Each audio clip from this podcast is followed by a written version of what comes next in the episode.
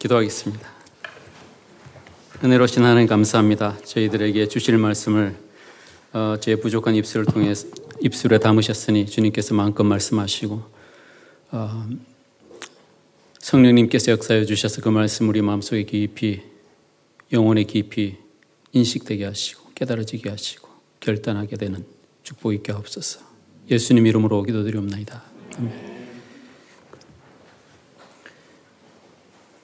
기도하기 전에 말씀드렸어야 되는데 영광입니다. 제가 어, 목사님 굉장히 존경하고 지난주에 지지난주죠. 지지난주에 제가 이제 주일날 참석을 했었는데 말씀이 너무너무 은혜롭고 좋았어요. 그래서 지금 반짝 제가 쫄고 있습니다. 큰일 났네. 어, 저희 집 사람도 굉장히 어, 말씀 은혜를 받았다고 너무너무 감사합니다. 하나님께서 어, 귀한 그 진리의 말씀으로 또 열정으로 그 우리 목사님 사용해 주시는 것을 어, 보고 개인적으로 기쁘고 어, 저는 긴장되고 그렇습니다. 어쨌든 여러분 뵙게 돼서 반갑습니다. 제가 오늘 본문에 보니까 16절을 기준으로 해서, 중심으로 해서 좀 말씀드리겠습니다. 내가 복음을 부끄러워하지 아니하노니 이 복음은 모든 믿는 자에게 구원을 주시는 하나님의 능력이 됨이라. 첫째는 유대인에게요, 또한 헬라인에게로다. 여기 부끄러워한다란 말이 있어요. 내가 복음을 부끄러워하지 않는다. 여러분, 그 당시에 복음을 부끄러워해야 할 이유들이 좀 있었습니다. 그 헬라의 상, 헬라 즉 그리스의 400년, 3, 400년 동안 지배를 받아서 언어를 거의 잃어버려서 헬라 말로 통용을 해야 될 정도로 헬라 문화 속에 있던 어, 그리스 문화 속에 있던 그런 나라죠. 특히 그 이전에 로마 시대와 또 아, 그리스 시대와 그 다음에 그 이후에 로마 시대에 오면서 패배는 패배는 미덕이 아닙니다. 아, 패배, 패배는 최고의 그 부끄러움이죠. 근데 예수님은 패배를 당한 모습으로 죽으셔 사형을 당하셨어요. 인간의 가장 패배의 극단적인 것은 죽음 당하는 것입니다. 그러니까 오늘 본문에도 아, 고린도전서에도 내가 복음을 전하는데 이 복음은 헬라인, 즉 그리스인들에게는 꺼리는 것이고, 어, 아, 유대인들에게는 꺼리는 것이고, 헬라인들은 아주 부끄러워하는 것이다.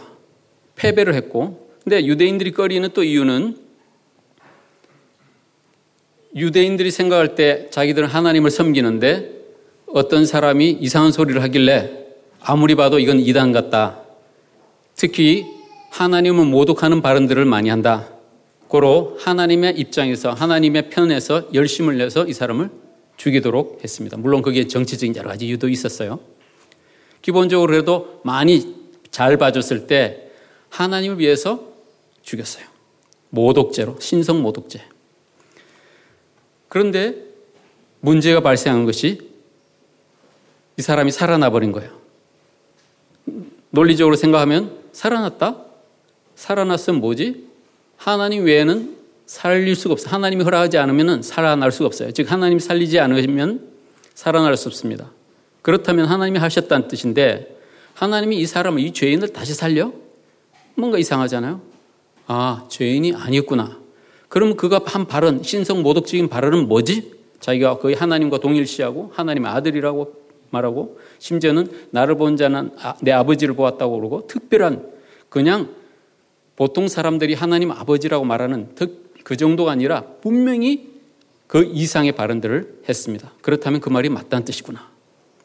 이렇게 깨달을 수 있는 사람 지혜로운 사람인데 사도 바울이 그렇게 깨달았습니다. 살아있는 예수님을 눈으로 목격하고서는 계산이 들어간 거죠. 어쨌든 그러나 이 사실을 알지 못하는 사람들에게는 십자가에 아주 공개 처형을 당했어요. 종교적으로나 즉 신학적으로나 정치적으로 완전 패배자입니다. 그렇기 때문에 유대인들이나 헬라인들에게 이 복음을 전하는 것은 문제였습니다. 그렇기 때문에 부끄러워할 만한 이유가 있, 는 거예요. 그게 오해지만 부끄러워할 만한 오해가 있습니다. 잠시 후에 이 문제를 다시 다루겠고요. 여러분 오늘날에도 사실은 우리가 예수님을 부끄러워하지는 않지만 사도 바울의 말도 마찬가지예요. 부끄러워하지는 않지만 그래도 뭔가 어색하고 뭔가 끓여지는 이유가 있을 것이에요. 그 대표적인 이유 특히 영국에서 사시는 동안에는 영국에서 강조하는 세 가지가 있는데 첫째는 모든 종교는 다 같다라고 학교에서 배우고 있습니다. 아주 사탄적인 교육, 이에요 저 영국 깜빵 가게 생겼는데 매우 잘못 가르치고 있습니다. 모든 종교는 동일하고 선하고 좋다. 그리고 다른 종교에 대해서 비방하는 것은 것. 그리고 특히 기독교에서만 자기 종교만 진리라고 구원의 길이라고 주장하는데 이거는 절대 안 된다라고 가르치고 있습니다. 소위 종교 다원주의죠. religious pluralism. 그래서 이 모든 사회에 다양한 사회와 다양한 모든 것이 있고 철학도 다양한 것인데 왜 기독교 어느 한 종교만 옳다고 말하는 건가? 그것은 편협되다. 이렇게 말하죠. 두 번째는 비과학적이다. 이것저것 해보니까 과학적이 않다. 세 번째는 자꾸 강요한다. 자기 아이들에게 너 믿어. 뭐 강요한다. 이건 강요할 수 없는 것이다. 절대 교회로 권하지도 말아야 된다. 이런 식으로 지금 세 가지 정도의 교육이 영국에서 휩쓸고 있습니다. 매일 어린 아이일 때마다 초등학교 나오신 분, 중학교 나오시면 여기서 매일 그걸 배웁니다. 손 좀 들어봐 주세요. 초등학교 여기 나오신 분 안 계시구나. 예. 그렇습니다. 여기 잠깐 들었다가 내리는 나쁜 어린이들인데. 예. 그렇습니다. 그렇게 배우고 그것이 그러니까 그렇게 배우니까 그것이 정답인 줄 알고 자기가 그렇게 생각하는 것이 아주 신사적이고 제너러스하고 아주 지성인이라고 생각하는 것이에요. 그래서 길거리에서 전도하는데 누가 주님만이 비슷하게 주님만 믿어야지 구원이 있습니다라고 비슷하면 바로 용기를 내서 벌떼같이 소리를 칩니다. 왜 너는 다른 종교를 그렇게 비난하느냐? 아, 이제 정의 사도처럼 청년들이 이렇게 몰려들기도 합니다. 그런 교육의 이유입니다. 오늘 제가 이 세 가지를 다 디펜드하거나 설명하려고 하지는 않습니다. 제가 적어도 제 고백으로는 성경은 매우 과학적입니다. 흔히 비과학적인 어떤 여러 가지 성경을 공격하는 그런 태도들보다 더 과학적입니다. 정말 과학이라는 잣대에 서보자 똑같이 공정하게. 그렇게 하면은 반드시 성경이 우위에 서게 되어 있습니다. 그것이 저의 경험입니다. 그리고 교육하는 어렸을 때 교육하는 것은 너무나 당연한 일입니다. 이 부분도 그 정도로만 해결고 오늘 저희가 관심 있는 것은 복음에 부끄러워하는 중요한 요소 중에 하나가 이 세상의 진리가 다양하지 않느냐. 여러분들이 특히 젊은 지성인들이 도전을 받기도 하고 스스로도 생각을 하게 되는 중요한 주제라고 생각합니다. 그렇기 때문에 전도하는 것은 좀 우습게 보인다. 왜 강요하느냐? 뭐. 어떤 불교 청년이에요. 옥스포드에서 어, 재료공학 박사학위를 하는 청년이 있었습니다. 어떤 만날 기회가 있어가지고 만나고 식사하는 동안에 목사님 어, 질문이 있습니다. 아, 좋습니다. 하세요. 뭐 친구처럼 이제 같이 운동도 하고 있기 때문에 좀 가까이 생각하고 목사님, 불교가 좀 더 넓은 거 아닙니까? 뭐 왜 그렇게 생각하십니까? 기독교는 자기만 이렇게 옳다, 뭐 하여튼 답이 많아. 이것다, 저거다. 그런데 불교는 굉장히 관용적이다. 어떻게 생각하십니까? 정말 그렇습니다. 불교는 이것도 진리고, 이것도 진리고, 그래, 예수도 받고, 부처도 받고, 예수를 죽이기도 하고 부처를 죽이기도 하는 거야. 이렇게 가르칩니다. 또 다른 분 한 분이 저희 친척 가운데 저한테 얘기를 하는 거예요. 목사님 강의를 들으면 강연에, 즉, 어느 강좌에 들어온 것 같고 스님들의 강의를 들으면 법문이라고 그래요. 그것을 들으면 깊은 세계에 들어온 것 같다. 그런 혹시 경험이 있습니까? 왜 그럴까요? 불교에서는 저도 할 수 있어요. 여러분, 산과 바다는 하나입니다. 여러분이 아무리 하나가 아니라 하더라도 둘은 하나요. 하나는 둘입니다. 여러분들이 헤엄치고 온 세상을 이 사, 어, 생각의 세계, 상상의 세계와 진리의 세계를 탐구하다 보면 그것이 어느 순간에 만날 것이고 내가 만났는지 당신이 만났는지 알지도 못할 것입니다. 굉장히 깊죠. 깊은 것은 자기가 모르는 얘기를 하면 자기도 모르고 듣는 사람도 모르면 깊다고 느끼는 거예요. 깊을 수밖에 모르니까. 그리고 자기가 제대로 말했는지 제대로 말하지 않았는지 모를 수도 있고 자기가 무슨 말을 하는지도 모를 수 있습니다. 나름 지금까지 생각해온 것들을 섞어서 말을 할 수도 있어요. 제가 이렇게 말할 때는 꽤 자격이 있습니다.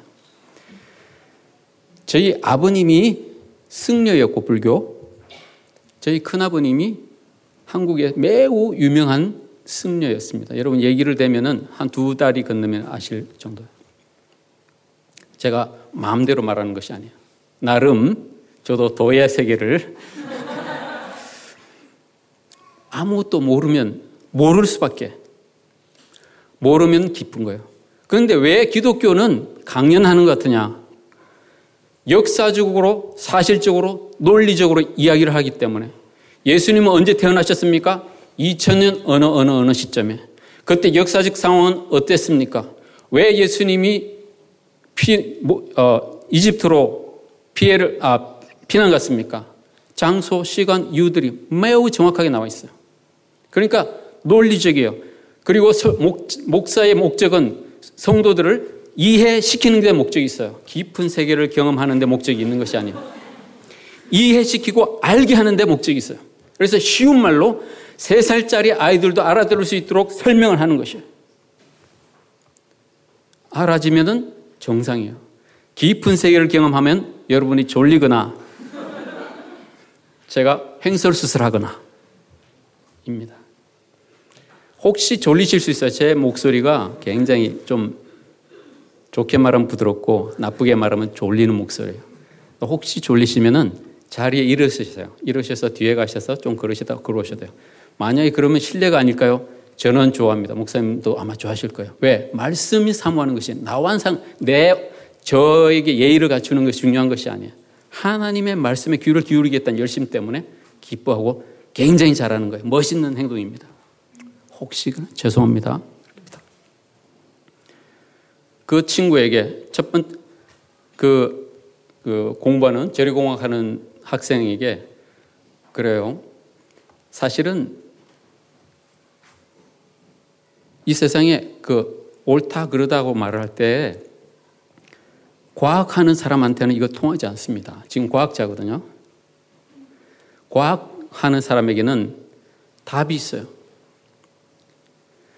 컴퓨터를 만들어 가는 데는 일정한 여러 가지 계산이 들어가는데 그 계산이 하나하나 다 맞고 연결이 돼야 돼요. 얼마나 잘 연결하느냐, 얼마나 지혜롭게 연결하느냐는 그 기계의 성능을 좌우하겠지만 그 하나하나의 문제들을 정답만 찾아가서 연결하는 것이에요. 그것이 과학입니다. 시계도 마찬가지예요. 조금 전에 삑삑 굉장한 소리가 났었는데 혹시 원인이 발견됐습니까? 더 이상 소리 나지 않는 거 보니까 원인이 발견됐습니까? 어, 어떻게 하셨습니까? 예? 다른 방법. 뭔지 모르지만 이유가 하나 있을 거예요. 근데 시나리오가 좀 틀린데 그분이 고쳤습니다. 그래서 아, 뭐가 문제였습니까? 이게 문제였습니다. 그러면 이제 제가 이제 제가 다른 반론을 아 그게 문제가 아니고 혹시 여기서 습기가 차서 그럴 수도 있는 거 아닐까요? 아닌데요. 아니 그러면은 혹시 저쪽에서 누가 그 피아노를 너무 세게 쳐서 그 소리가 난 거 아닐까요? 아 그거 아닌데요. 아니 왜 형제님은 그 방법만 옳다고 생각합니까? 산에 산으로 올라가는 길이 여러 가지 방법이 있는데 내 말도 사실이고 이런 의견도 사실이고 저런 말들도 동등하게 사실이라고 주장되어야 되는 거 아닙니까? 왜 제 말을 무시하십니까? 자, 이런 시나리오였어요. 어떻게 생각하십니까?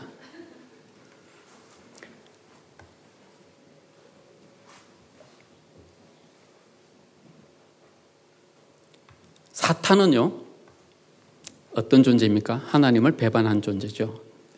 사탄의 목적이 있습니다. 최고의 목적은 플랜 A는 자기가 하나님 대신 숭배를 받는 것입니다. 플랜 A.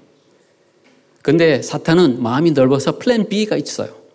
플랜 B는 뭐냐면 나를 안 섬겨도 좋으니까 하나님 섬기지 말라.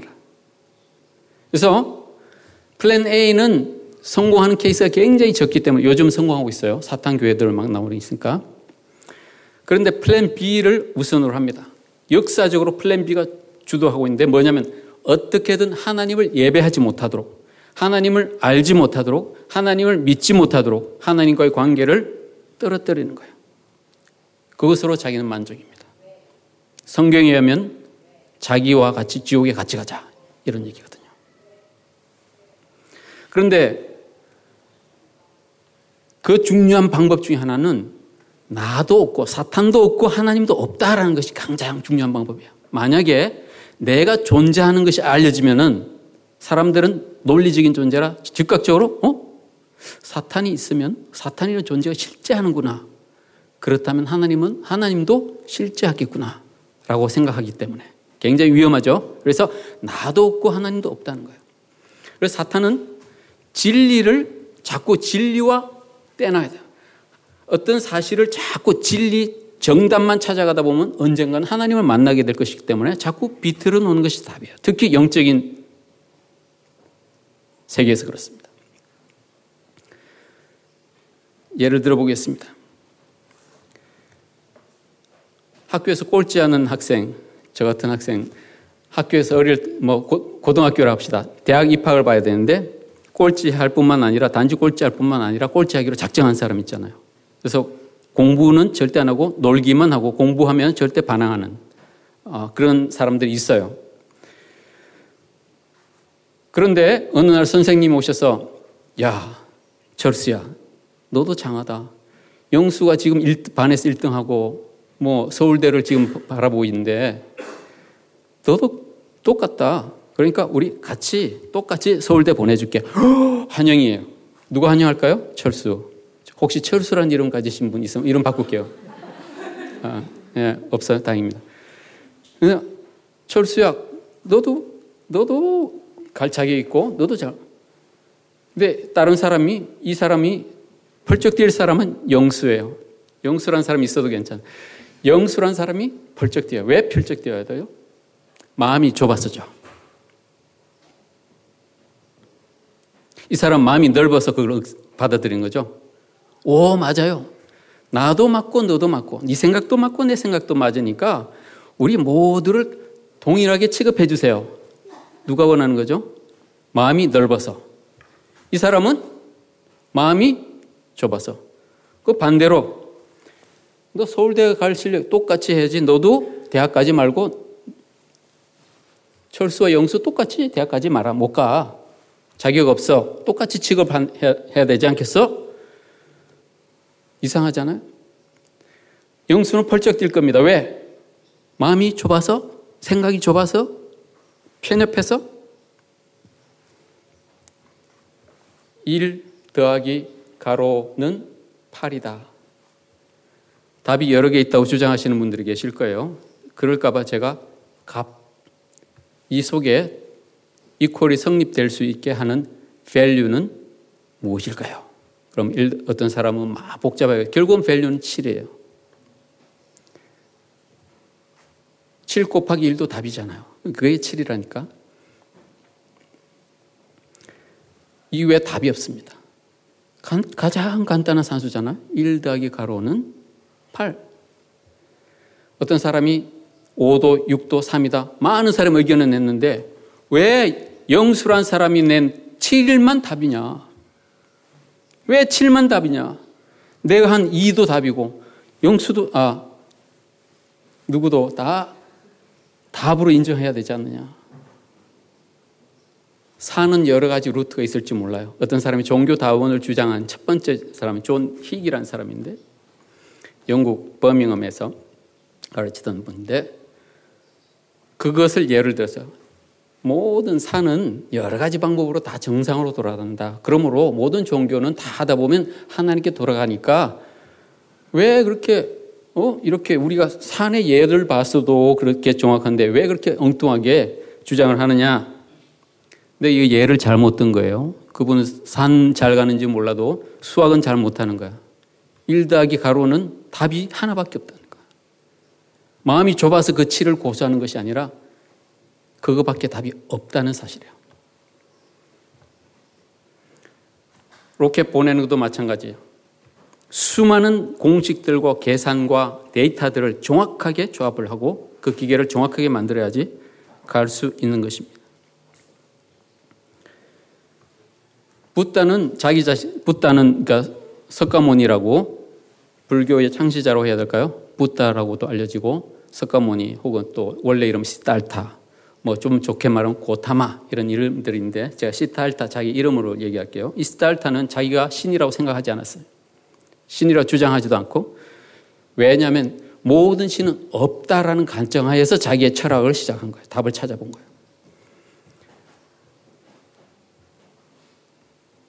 그리고 결국은 나중에 신성, 화 시켰는데 사탄이 교묘하게 사람들을 속여서 그렇게 바꾼 거죠. 유네설도 믿지 않았습니다. 유네설은 그 이전의 힌두 사상입니다. 이 스탈타 그것을 반대했으니까요. 반대했어요. 근데 불교의 중요한 사상으로 지금 받아들이고 있죠. 기독교만이 유일한 신이라고 주장하고 있습니다. 다른 신들, 여러 가지 신들이 있고 종교인데 이 세상을 창조한 유일한 신, 나 외에는 없다 이런 말 하지 않아요. 이상하죠? 마음이 좁아서일까요? 편협했을까요? 아니 그 반대는 마음이 넓었을까요? 성경에는 분명히 너는 나 외에 다른 신을 두지 말라. 그리고 다른 신에게 절하지 마라. 나 외에는 다른 신들을 절하지 말라. 다른 신은 없다. 신명기 사장에서 여호와는 하나님이시요 그 외에는 다른 신이 없는 줄 너에게 알게 하려 하느니라. 그리고 바로 39절에 너는 오늘날 상천하지에 오직 여호와는 하나님이시 한 분이시요 다른 신이 없는 줄을 명심하라. 분명하게 말하고 있습니다. 한나도 하나님만이 유일한 신입니다. 이사야서에도 나 외엔 다른 신이 없다고 하나님이 직접 말씀하십니다. 나 여호와라 나 외 다른 이가 없다. 나는 처음이요 나중이다. 예수님이 하신 알파와 오메가라는 말하고 똑같죠.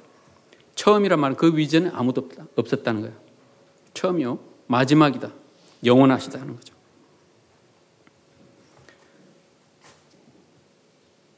그런데 에이 나는 이 종교도 받아들이고 저 종교도 받아들이고 하나님도 믿고 마음이 넓은 거죠. 그렇게 할래요. 이렇게 막 주장하는 사람인데 적어도 하나님은 제대로 믿지 않는 거예요. 하나님은 매우 싫어한다는 사실을 모르거나 무시하는 거죠. 이 무시했단 말은 뭘까요? 내가 판단하는 거야. 하나님이 뭐라고 그랬든 내가 판단하는 거야. 불교 저기 태국은 거의 99%좀 줄었겠지만 가 불교인입니다. 저는 그 불교에 대해서 그런 이유로 좀 빚을 지고 있다고 생각하고 또 나름 더 이해를 하고 있기 때문에 어떤 사명감을 좀 느낍니다. 이분들은 불교인이라고 하지만 그 힌두신도 모시고 별의별 잡신들, 조상신 다 모십니다. 그래가지고 어쨌든 이 신은 공부 잘하는 신, 이 신은 결혼 잘하는 신, 잘하게 하는 신, 이 신은 재물의 신, 뭐 이렇게 하면서 많이 모시고 섬깁니다. 길거리 지나가다가도 어떤 사원이 있으면 사람들이 이렇게 하고 지나가요. 젊은 남녀 두말할 것 없이 100%는 아니에요.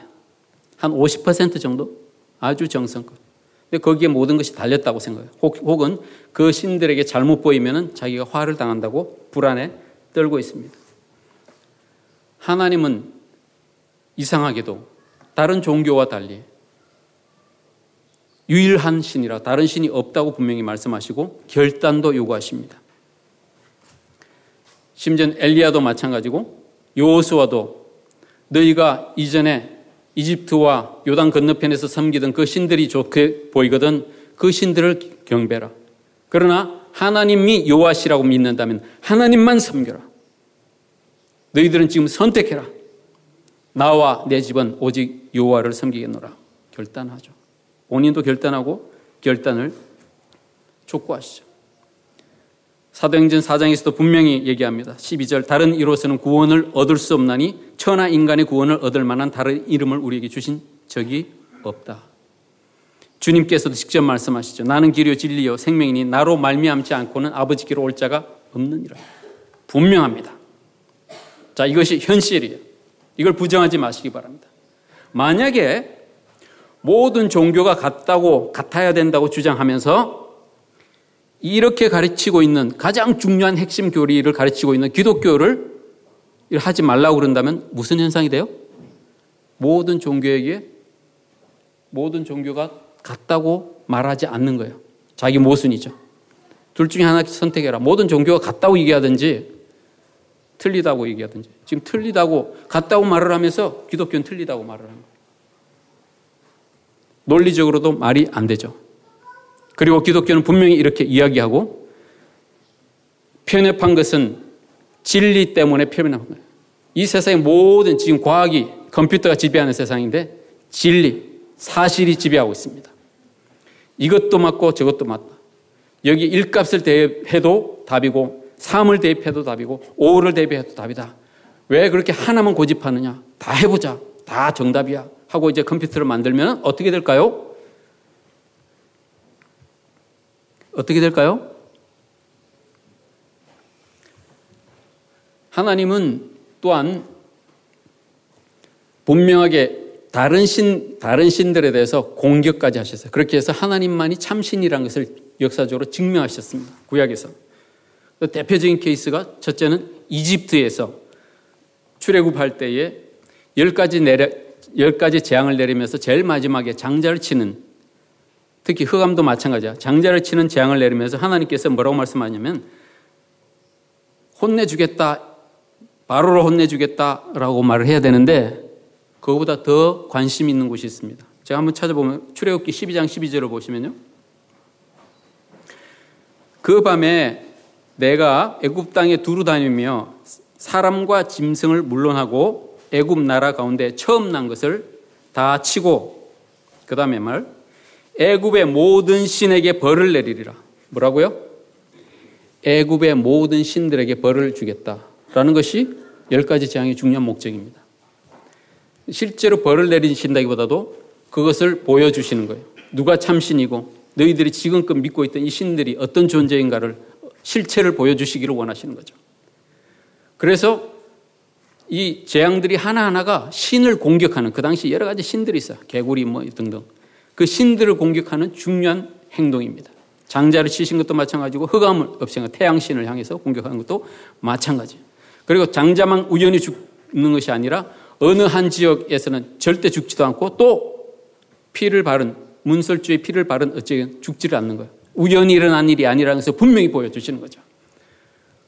그리고 재미있는 일에서 전쟁에 있어 이기면은 다른 신들을 이긴 거 아니냐? 그래가지고 보통 우리 신이 세냐, 너희 신이 세냐, 뭐 전쟁에서 자, 각자의 신을 데리고 나오는 현상들이 있죠. 아, 그러다가 이상하게도 이스라엘이 저버린 사건이 있었습니다. 언제였죠? 그때 엘리 제사장이 있을 때인데 사무엘이 아주 어렸을 때 엘리 제사장의 아들, 두 아들이 매우 매우 나빴어요. 제사장으로 행동을 해야 됐지만 아주 나쁜 성적으로도 이 제사장직을 이용해서 겁탈을 하고 하나님이 제사 여러 가지 법칙들을 다 부셔버리는 아주 사악한 제사장이었고 제사장 아들이었습니다. 근데 하나님이 여러 번 경고를 하시는데 듣지 않죠. 그래서 사무엘을 통해서 예언을 하시는데 결국은 전쟁에서 지게 됩니다. 전쟁에서 그냥 진 것이 아니라 하나님이 떠났다는 것을 보여주시기 위해서 법계를 잃어버리게 돼요. 하나님의 임재 상징 법계를 빼앗기게 됩니다. 그러니까 이 그 당시 블레셋 사람들은 해적이어서 해안가에 살던 사람이었는데 이 사람들은 이것을 매우 매우 기뻐했겠죠. 우리가 승전한 것도 기쁜데 우리의 신 위대한 신 다곤 신이 이스라엘의 신보다 우세해서 이겼다라고 믿었습니다. 정말 당연하죠. 이 다곤은 물고기 반 사람 반의 형상을 가진 신입니다.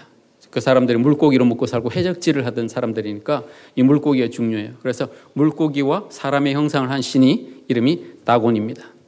따그라는 말이 물고기라는 뜻인데 따곤. 그래서 이 사람들이 한 행동을 다곤 다곤 신이 이렇게 서 있는데 그 무릎 앞에다가 발 앞에다가 그 이스라엘의 법계를 하나님 임재의 상징 법계를 놔둔 거예요. 무슨 말일까요? 다곤 위대한 다곤 신이요. 당신이 제압하고 당신이 이긴 이 포로를 당신의 발 앞에 두면서 찬양합니다. 라는 의미죠. 인정합니다. 근데 하나님은 그럴 경우 그냥 놔둬도 되는데, 무시해도 되는데, 딱 보여주시는데, 첫, 첫날, 이 다곤이 넘어져서, 넘어져서 이 법계 앞에 엎드려져 있는 거예요. 그러니까, 뭐야, 지진 났어? 어떻게 된 거야? 이건 너무나 불경스러운 일이다. 그래서 막 서둘러가지고 원위치 시키자, 원위치 시켰어요. 그 다음날 더 문제가 발생하지. 목이 잘리고 손과 발이 잘린 상태로 그 앞에 거꾸러져 있었습니다. 근데 우연이 아니라는 거죠. 목과 손발이 잘려. 그뿐만, 아, 이거 그래도 우연이겠지. 하나님은 그 지역에 재앙을 내리십니다. 에이, 이 재앙도 우연이겠지. 수많은 사람이 죽어가는데. 다른 데로 옮겨보자. 테스트를 한 거죠. 다른 데로 옮겨보니까 거기도 또 죽어. 거기 지역만. 에 그러면 에글론으로 옮기자. 에글론으로 옮기자. 에글론 사람들이 안 돼! 절대 우리 못 받아. 안 돼. 이미 알고 있다. 보낼 수 없다. 그럼 어떡하냐? 어떡하냐? 이거 우리나라에 두면은 우리가 피를 보는데 어떡하냐? 돌려보내긴 돌려보내야 되겠다. 어떻게 하냐? 근데 돌려보낼 때도 테스트를 하자. 이게 진짜 우연의 일인가? 하나님 일인가? 뭐 테스트를 하자. 그래서 젖소를 엄마 소 두 마리를 젖을 먹이고 있는 소 두 마리를 그걸 수레를 끌게 했습니다. 그리고는 그 소를 애기 소들을 어느 한 지역에 두게 했어요. 그리고 가라 마라 때리지 말고 가만 놔둔 거예요. 그런데 당연히 이쪽으로 가야죠. 당연히로. 근데 울면서 그냥 갔으면 미친 건데 울면서 갔어. 울었단 말은 여기로 가야 되는 걸 알면서도 못 가는 거예요. 무슨 일인지 모르겠지만. 근데 그 방향이 이스라엘 정확한 그 진영으로 향해 갑니다. 베스메스라는 곳으로 올라가죠. 이렇게 함으로 하나님은 하나님만이 참신이라는 것을 증명하셨고 조금 전에 읽은 말씀 엘리야 때 바알의 선지자 400, 아세라 450, 850명의 선지자들과 하, 참 하나님이 누구신가? 너희 신에게 예배들 이 재단에 불을 나무를 올리고 우연히 불이 일어나지 않도록 물을 다 붓고 누가 실수로 성냥, 성냥을 갖다지 못하도록 물을 다 부었어. 그것 한두 번 부은 게 아니라 계속 부어서 절대 불이 인위적으로 일어나지 않도록 안전장치를 마련하고 하나님께 기도해요. 그들은 기도를 했죠. 엘리야가 조롱하죠. 혹시 졸고 있으니까 좀 큰 소리 얘기해라. 혹시 잠깐 외출하셨을지도 모르니까 바알신에게 좀 크게 불러라. 시간도 많이 줬죠. 그리고 결국 저녁에 하나님께 기도했을 때 불이 내려와서 다 태웠습니다.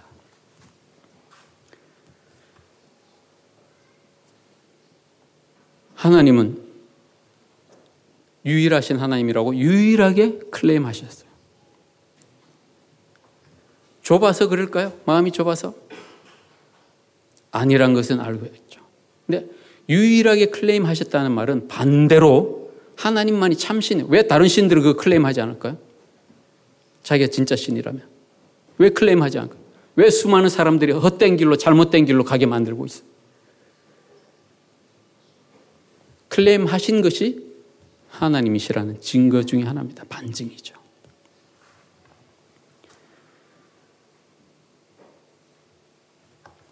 하나님은 마음이 넓으시냐? 기독교만큼 넓은 종교가 없습니다. 어떤 경우에 하냐면 사랑에 관해서 그렇습니다.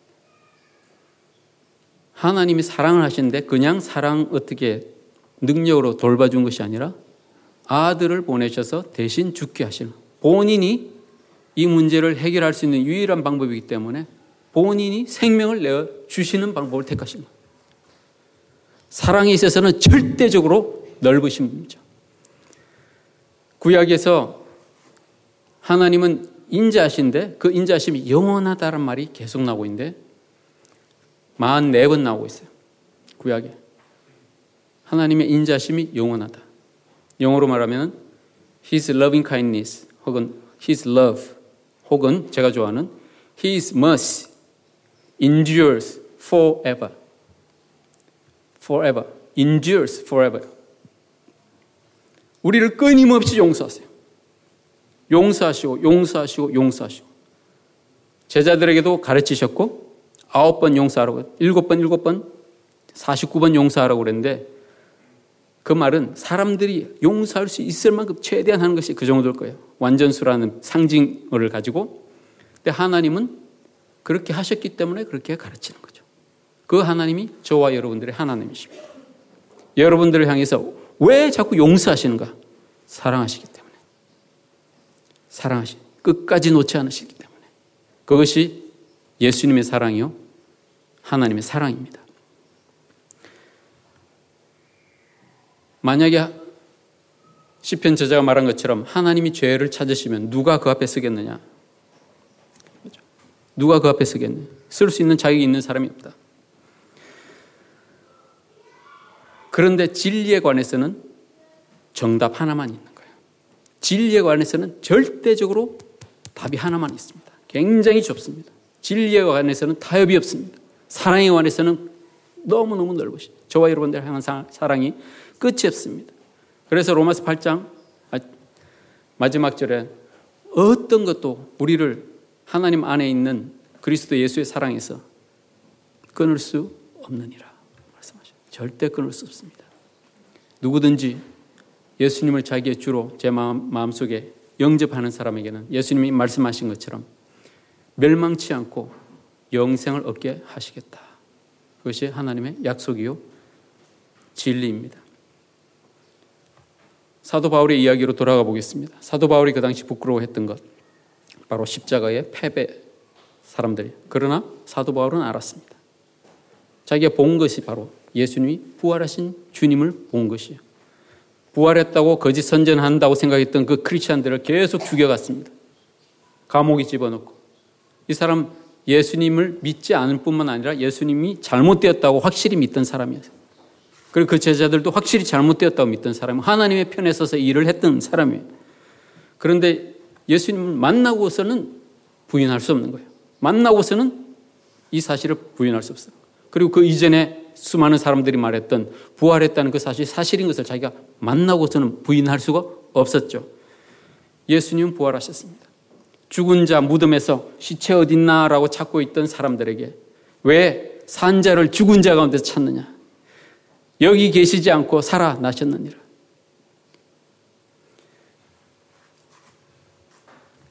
그래서 사도 바울이 오늘 본문에서 내가 복음을 부끄러워하지 아니한다라고 말을 할 때 부끄러워하지 않는다는 말이 아니에요.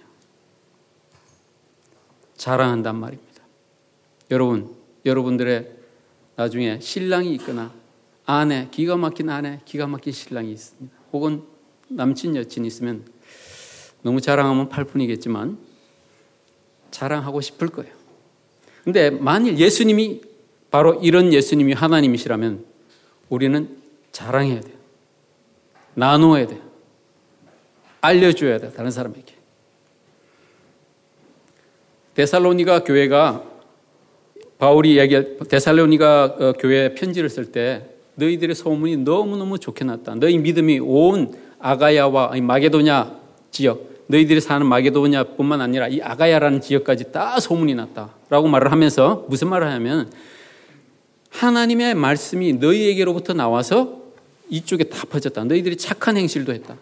우상 숭배 우상을 다 버리고 하나님을 열심히 믿었으며 선한 모범을 보여가지고 주변 사람들한테 주변 지역에 막 칭찬이 잦았다. 뿐만 아니라 너희들 통해서 하나님의 말씀이 나와가지고 전 세계에 퍼졌다. 무슨 말일까요?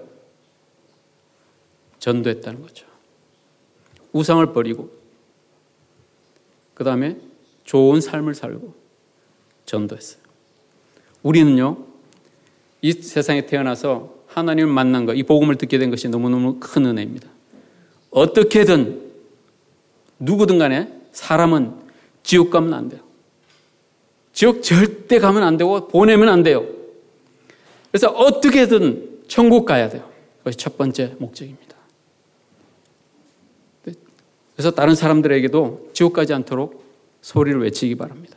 그런데 천국 가게 됐으면은 주님 말씀대로 살아야죠. 주님이 기뻐하시는 삶을 살면 좋겠죠. 그런데 그 다음 단계는 전도자가 되는 곳까지입니다. 최고의, 최고의 가치는 하나님과 일대일의 관계. 지난주, 지지난주 목사님 말씀해 주시고. 최고의 가치. 전도자도 이것을 통해서 힘을 얻고, 삶을 살아도 이것을 통해서 힘을 얻고, 그렇게 하게 되는데, 어쨌든 그 다음 단계, 지옥까지 말아야 된다. 천국 가야 된다. 어떻게 해서? 구원이 목적이에요. 부끄러운 구원이라도 좋다. 지옥 가는 것보다 절대 낫거든요. 절대 가면 안 됩니다. 절대 보내서는 안 돼요. 그러니까 그 사람 영혼들 불쌍히 여길 수 있는 마음이 돼요. 아, 저 사람 절대 가면 안 된다는 걸 알고 있으면 전해야죠. 근데 우리가 10시간을 전하고 20시간을 전해야 된다고 말을 하지 않습니다. 하나님 우리에게 각각의 환경과 탤런트를 주셔서 어떤 방법도 괜찮아요. 어떤 경우는 말을 하지 않을 수도 있어요. 말을 하는 것이 정확하, 가장 좋지만 말을 하지 않아도 기도를 하거나 간접적으로 삶을 통해서 그냥 교회로 인도한다든지 모든 방법으로 전도를 해야죠. 복음을 알려줘야 돼요. 그리고 나중에는 분명히 말을 해줘야 됩니다. 그리고 우리가 어떤 시간이 없을 때는 말을 해줘야 돼요. 말이 복잡한 것도 아니에요. 아까 조금 전에 찬 우리 찬송 중에 하나님의 복음을 복음의 의미를 깨닫고 살게 해 주십시오. 그 다음에 환상을 이 민족을 구원할 그런 환상, 복음 전할 환상을 주십시오라는 건 찬송이 있었는데 만약에 이 사실이 이것이 사실이라면 그리고 우리가 아까 우려했던 종교 다원주의나 모든 사상이 다 옳다는 생각을 포기할 때가 되었다면 우리 행동은 분명해져야 돼요. 뜨거워져야 되고 꿈을 꿔야 되고 전도, 복음을 전파해야 돼요. 우리 삶을 통해서 공부를 통해서 직접 혹은 간접적으로 모든 전도의 방법이 웰컴입니다. 쪽지 나눠주는 것도 괜찮아요. 기도하는 것도 괜찮고요. 그냥 잘 사귀어서 관계 전도하는 것도 괜찮고. 그러나 우리 머릿속에 아젠다는 전도해야 돼요. 영혼구원이요 그것이 하나님과의 친밀함과의 관계에서 나온다는 것은 지지난주에 말씀을 드렸으니까 다시 강조를 하지 않아도 될 것 같습니다. 너희는 온 천하에 다니며 복음을 전파하여 베드로 베드로전서 2장 9절 너희는 왕 같은 제사장이요 택하신 백성이요 나라다라고 말씀하시고 그 다음에 같은 구절에서 뭐라고 말씀하신지 아세요? 오 너무 좋다. 거기 있으면 마음죠. 같은 구절인데 그 다음 절이면 내가 말도 안 해. 같은 구절인데 뭐라고 그러냐면은 이는 이 이유는 이는 어두운 너희를 어두운 데서 불러내 광명의 놀라운 빛으로 들어가게 하신 이의 덕을 선전하게 하려 하십니다. 이상하지 않아요? 너희는 왕 같은 재상이 하나님의 거룩한 택하신 백성이다. 아, 너무 감사합니다. 이는 있다니까. 이는 그 이유는 이는 너희를 어두운 데서 불러내서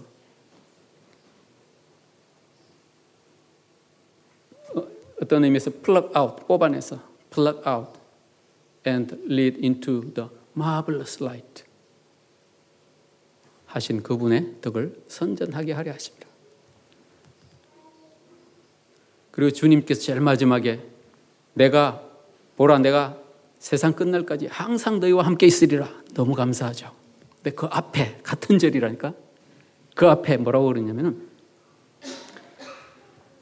너희는 가서 모든 족속으로 제자를 삼아 아버지와 아들과 성령 이름으로 세례를 주고 제자를 삼고 가르쳐 지키게 하라. 그리고 보라 이런 말씀이 보라 내가 너희와 이 세상 끝날까지 항상 함께 있으라. 확인해 보세요. 연결돼 있습니다. 우리 주님의 관심이 어디 있는지 아시겠죠? 그러니까 이 땅에 오셨고 우리를 구원해 주셨고요. 저와 여러분들에게 우리 주님의 이 마음이 오늘 쏙 이미 가지고 계시겠지만 다시 한번 가지게 되고 다시 한번 다지게 되고 다시 한번 결단하게 되고 다시 한번 하나님 도와주세요. 제가 그렇게 그런 일을 할 수 있도록 기도하시는 한 시간이 되시기를 예수님 이름으로 축원드립니다. 기도하겠습니다. 자비로신 하나님 감사합니다. 우리를 위해서 놀라운 일을 행하셨던 주님 찬양드립니다. 이 말씀이 또한 이 놀라운 사실 이 현실에 있어서 현대 사회 지성이로서 어떻게 생각해야 되는 것을 분명히 알게 하시고 그것이 확인된다면 결단하게 되는 저희들 뜨거운 청년들의 축복하여 주옵소서. 예수님 이름으로 기도드리옵나이다. 아멘.